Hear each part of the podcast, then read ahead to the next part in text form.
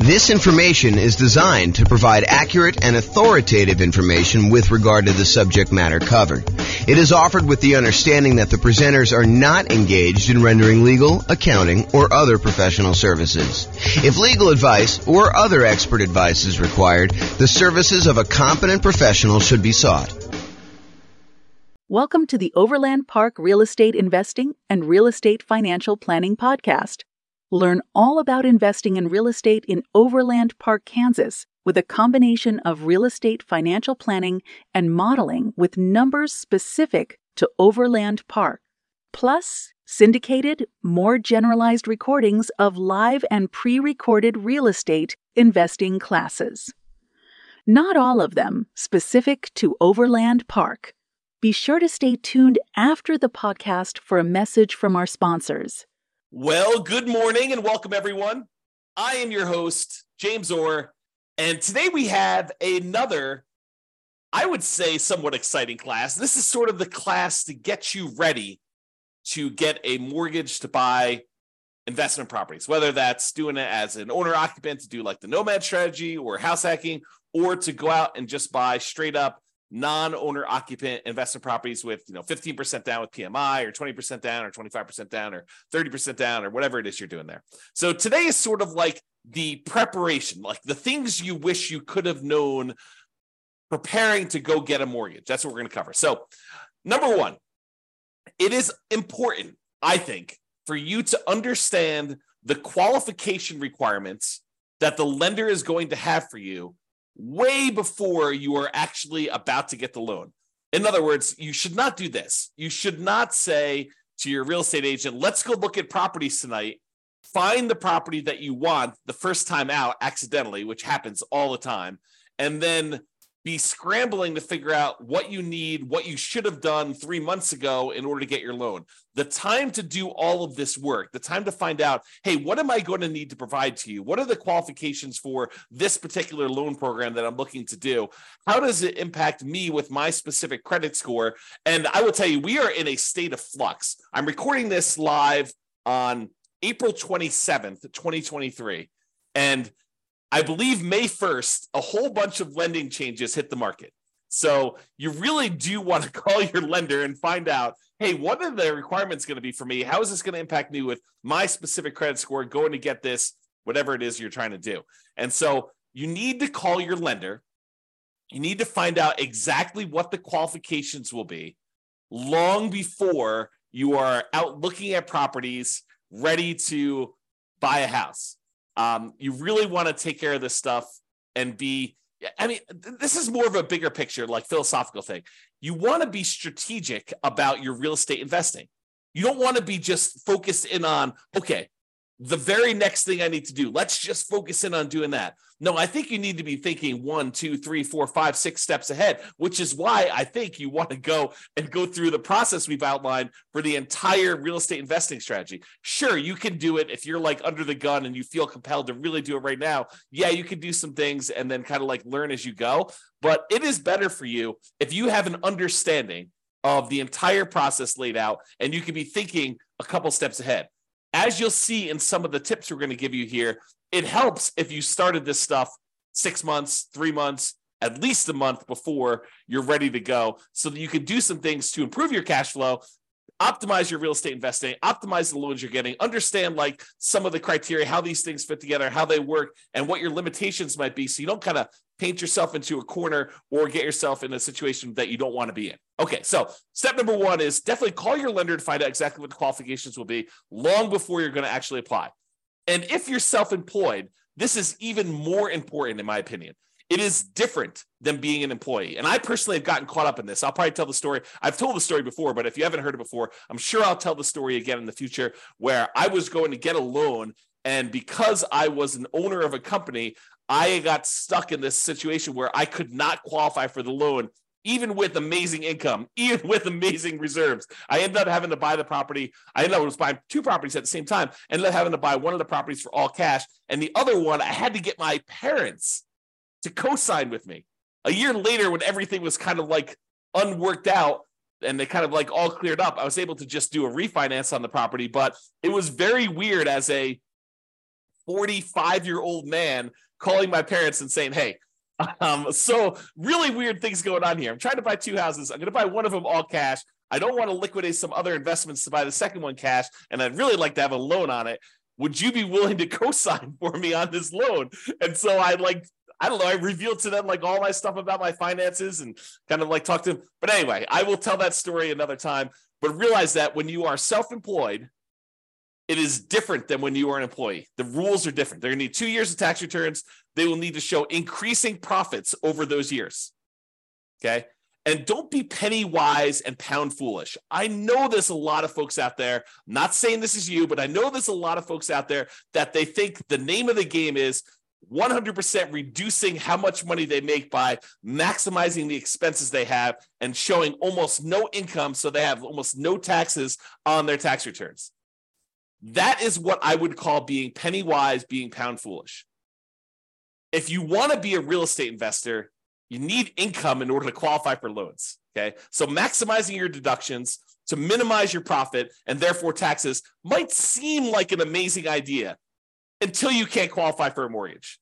Then it's not such a good idea. Okay. So if it's a legit expense, write it off. And ideally increase your profits so that you can't maximize, you can't actually write everything off. Be like, look, I'm trying to maximize my my kind of like tax deductions and everything by having legit expenses, but I'm making so much money that that is not a problem. Ideally, you want that, right? You want to have a, a very profitable business, but you also don't want to like take every single deduction that you can and hurt yourself by not being able to get loans. So this is why I'm telling you, you need to do this stuff way ahead of time. If you're trying to like fix your tax returns, it's hard to go back and fix two years of tax returns to like fix these issues. So you got to be thinking way far ahead to do this. Okay. And that's why it's great that you're taking this class and you're understanding what needs to happen there. Okay. Next tip know and improve your credit score. So I would recommend you use one of these like free credit score websites. I personally use the creditkarma.com one, although you can use any other ones you want. I'm sure there's other ones out there. But these are sort of like websites that give you an idea. It's not exact, but it's a really good start. Okay.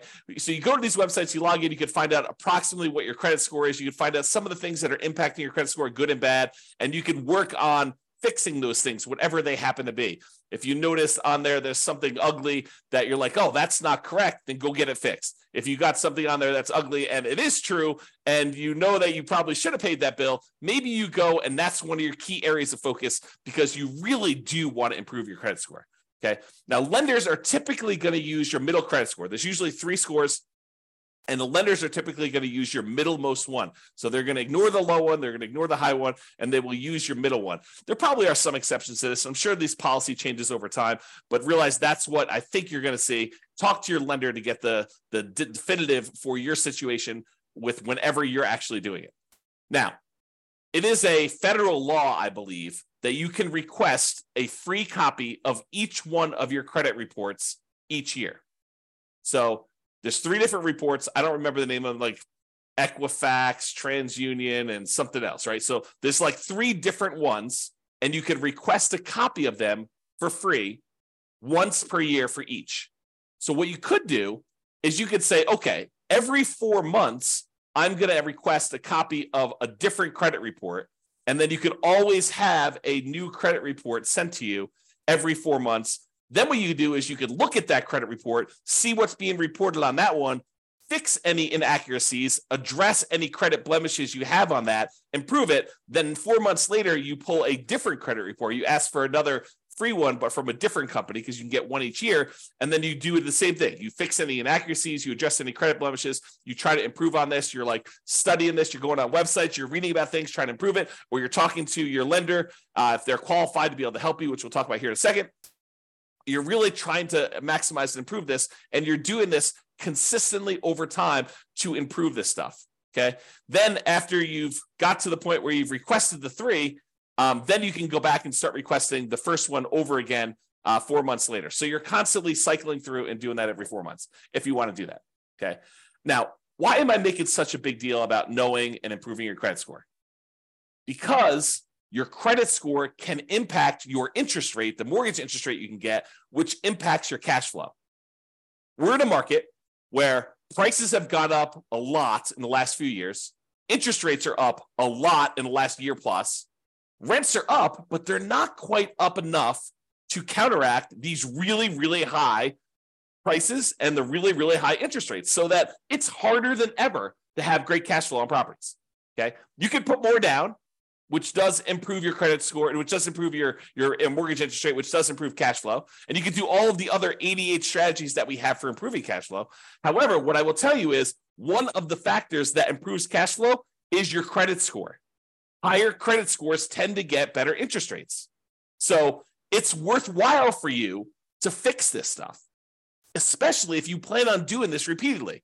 You don't want to have, you know, something that you could fix upstream, your credit score as an example, that is going to have a ongoing repeated impact that is going to last for in some cases 30 years. You go get a mortgage interest rate in a property and if you decided you're not going to ever sell that property or refinance it away, that's something that sticks with you for 30 years. Now, sure, you could decide to use a strategy where you're paying that thing off early, or you're refinancing out of it, or you're selling the property and getting rid of the loan. But in some cases, when we're optimizing for achieving financial independence, we're choosing to keep loans, even if they're slightly subpar. Okay. So improve your credit score because this can impact your mortgage interest rates, which impacts your cash flow. The time to do this is not when you're shopping for a property. Okay. You probably can move the needle a little bit while you're shopping for a property, but really you want to be thinking about this three months, six months, a year, two years ahead of time so that you can get all of your stuff fixed and you could really optimize this. It's not just like a little bump, it's like the massive changes that you can make. Now, some lenders are qualified to help you improve your credit score. They know what impacts credit score. They've seen it, they've done it. They have like, you know, real world knowledge and they can assist you with this.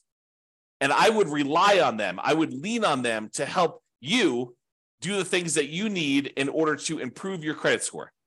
If they're not qualified, if your lender is unable or unwilling to help you, then you may need to hire a respectable, qualified credit counselor, not one of these fly by night companies that's going to tell you to do something that's going to ultimately harm you in the end. You really want to focus in on someone who is legit and you're going to have to ask for recommendations and you know use your your kind of wisdom to figure out like who that is because i can't tell you. Okay? Now here's a big warning for you.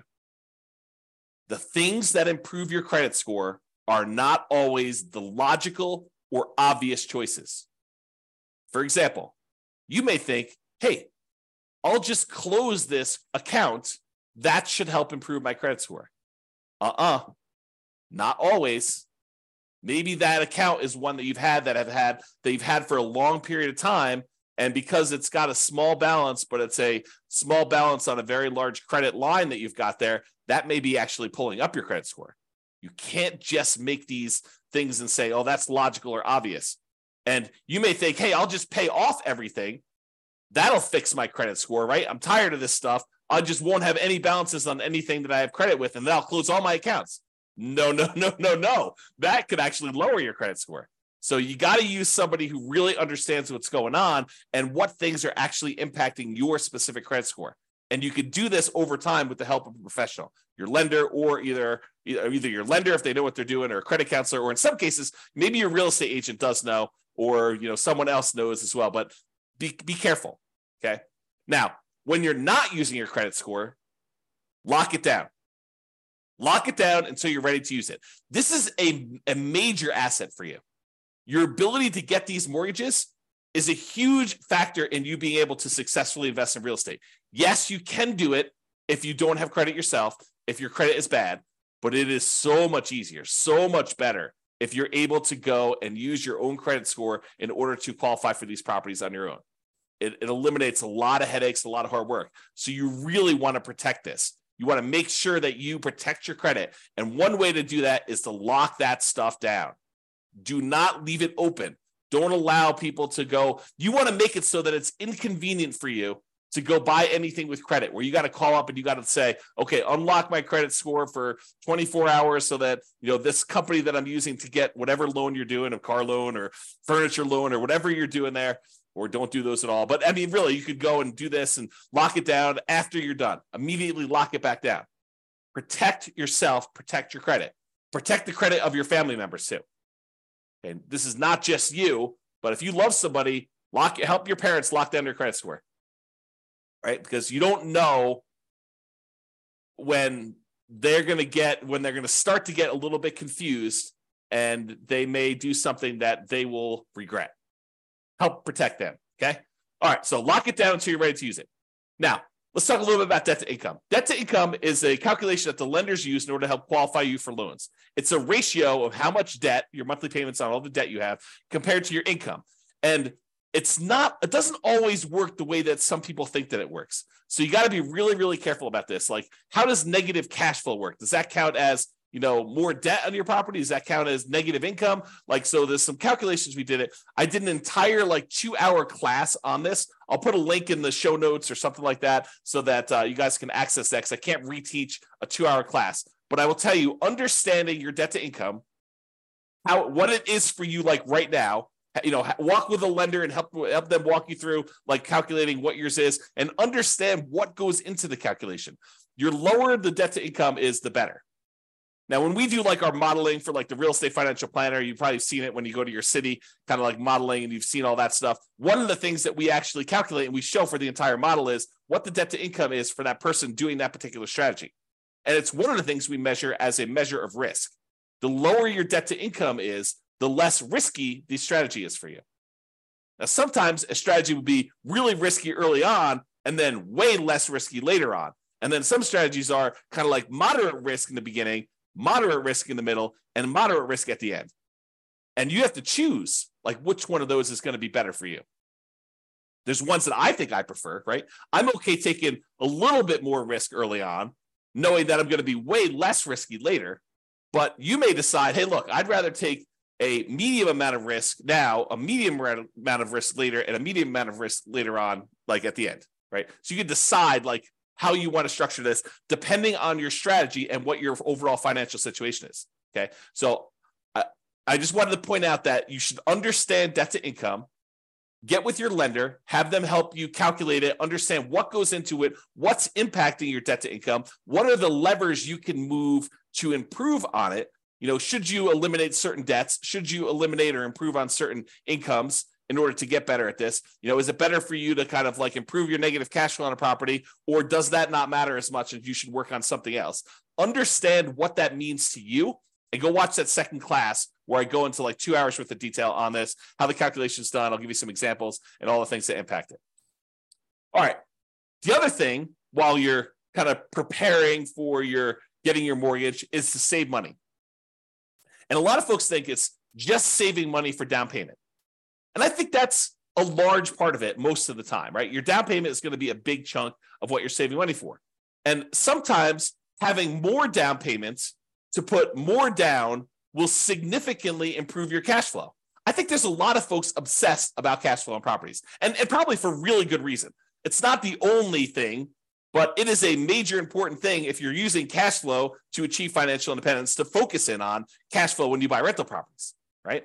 So I think a lot of folks are focused in on cash flow, and we tend to focus a lot on cash flow. I mean, a lot of the classes we do are about optimizing your cash flow on your rental properties, like the 88 strategies and all the different variations on that, and all the different things we could do to improve cash flow. But one of the things we talk about when we talk about improving cash flow is putting more money down and the multiplied impact that that can have. Sometimes it's just reducing the amount you're borrowing. You put more down, you borrow less. So your monthly payment's lower. That means your cash flow is improved. Sometimes by putting more down, we kind of pass a threshold for the lender where that actually changes and improves the interest rate. You know, the interest rate for someone borrowing, you know, 80% loan to value is higher than someone borrowing, you know, eight, a 75% loan to value, you know, putting 20% down versus putting 25% down. Your cash flow will improve because the interest rate changes from that. It's not just that you're borrowing less, it's interest rate improvement as well. So having more down payment can improve that. Not just borrowing less, but sometimes it'll also eliminate PMI. If you were going to put 15% down, but now you can actually go in and put 20% down and get rid of PMI, that's pretty significant. And we've talked a lot in the past about how, you know, what is the return, the extra return you're getting on this extra down payment, and is it worthwhile to do that? We've done some classes recently on how to do those calculations. So go watch those as well. But while you're prepared to get your loan, you're saving money so that you have this down payment. In addition, you're saving money so that you can, at your option, if it makes sense to you, choose to prepay any private mortgage insurance. If you're doing a loan like you're doing house hacking or nomad, and you're putting you know three and a half percent down to buy a duplex, triplex, or fourplex with an FHA loan, or maybe you're even buying a single family home with three and a half percent down FHA, or maybe you're going and you're doing like a nothing down VA loan, which is not going to have PMI, but you know maybe you're doing all these different things where you have these low down payment options below 20% down, and you're going to have private mortgage insurance on those. You want to have the choice. You want to be able to do the math and say, hey, it's mathematically better. It improves my cash flow significantly if I can prepay this PMI.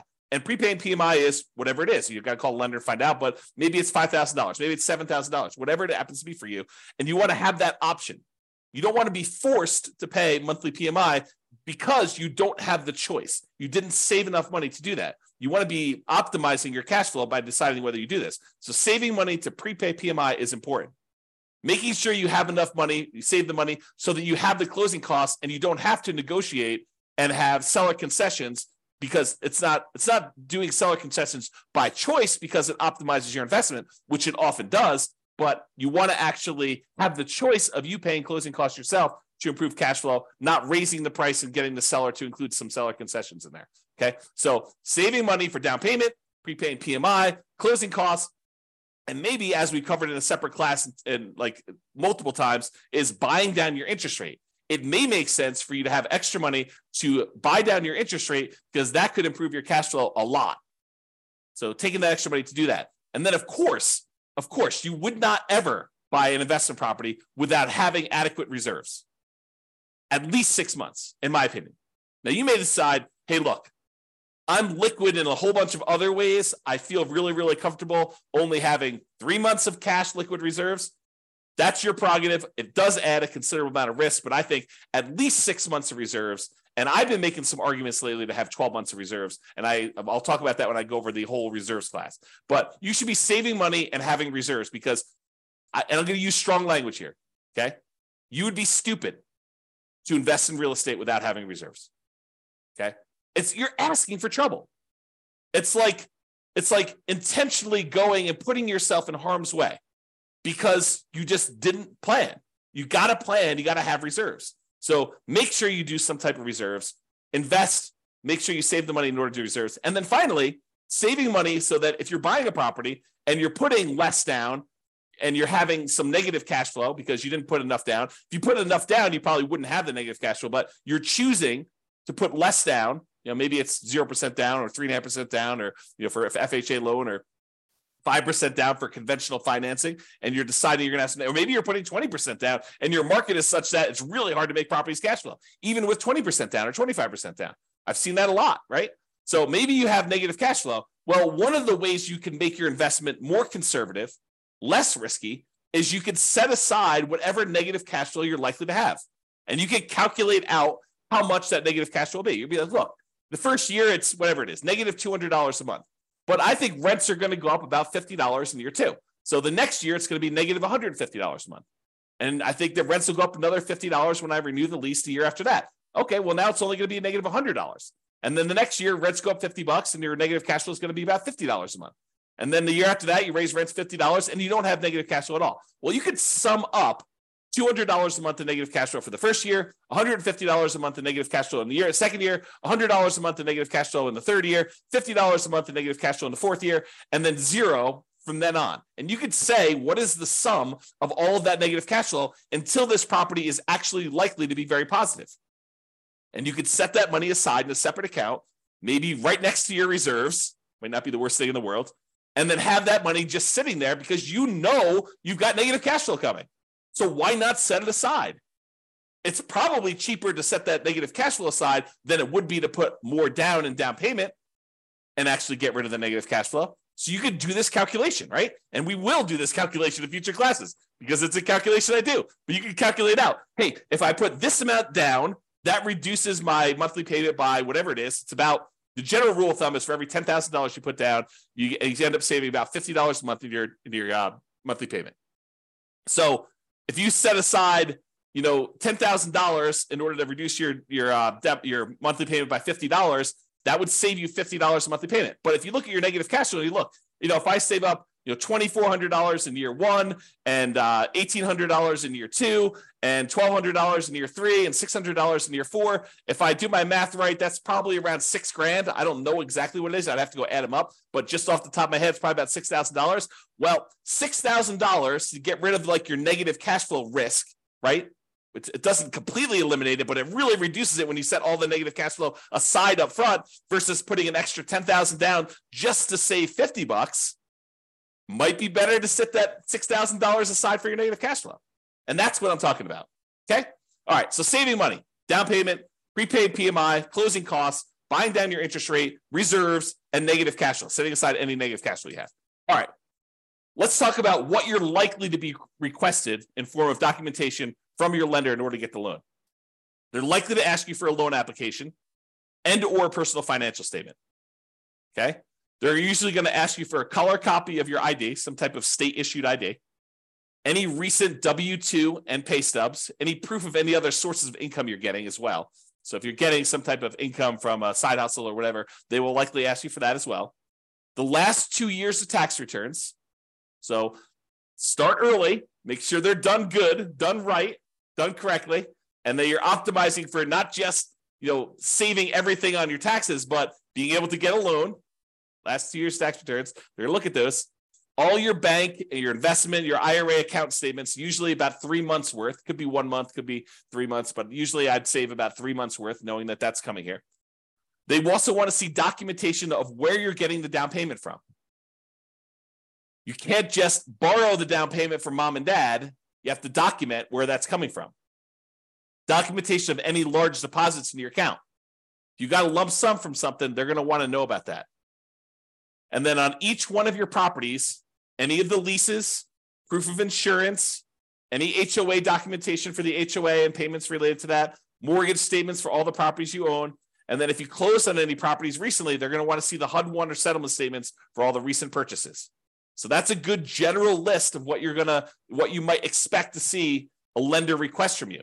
So now you know, why don't you start putting it together in a nice, easy to find, organized place so that when the lender requests it, it's all in one spot, which is what I'm going to talk about next. And I will point out one other thing about the uh, list of documents that your lender may have additional requests, they may have less requests, but if they have additional requests, you have two choices. You can get all worked up and upset over it.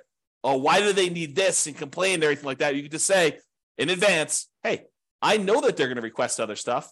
I'm just prepared. I'm going to be, I'm going to just give them what they need because they're my partner in this.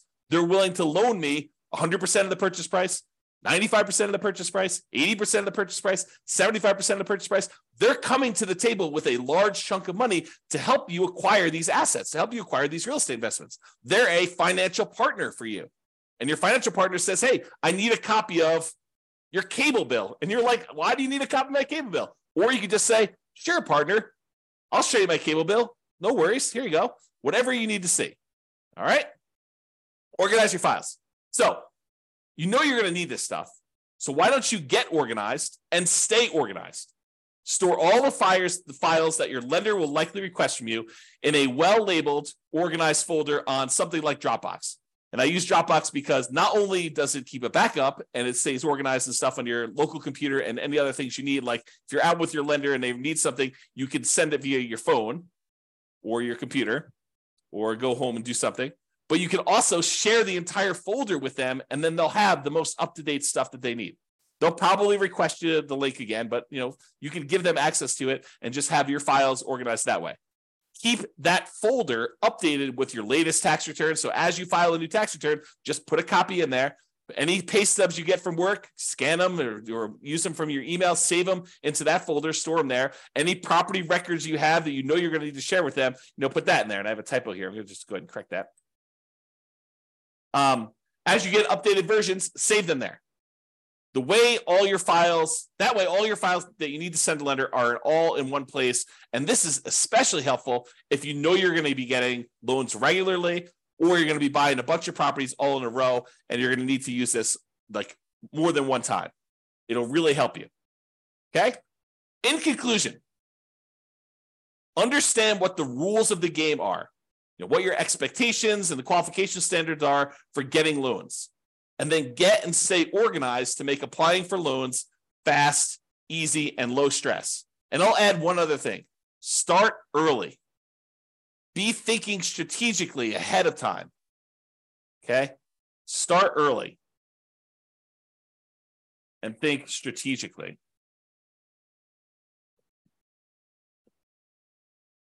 Okay? That's all I got for you. This has been James Orr. Hope you enjoyed this class. I definitely enjoyed it. And uh, we will talk to you at the next class. Bye bye for now. With home prices up, mortgage interest rates up, and rents up, but not quite enough to counteract the higher prices and interest rates. Cash flow on rental properties in Overland Park is harder than ever. Book a call with the Real Estate Financial Planner to apply our proprietary 88 strategies to improve cash flow on your rentals. See the show notes for a link to schedule your call and improve your cash flow today.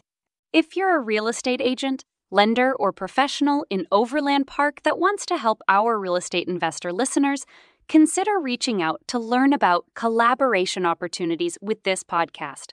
We'd love to add more value to our listeners by having you assist our investors buy, sell, and finance their real estate investments. See the show notes to schedule a call to discuss collaboration opportunities.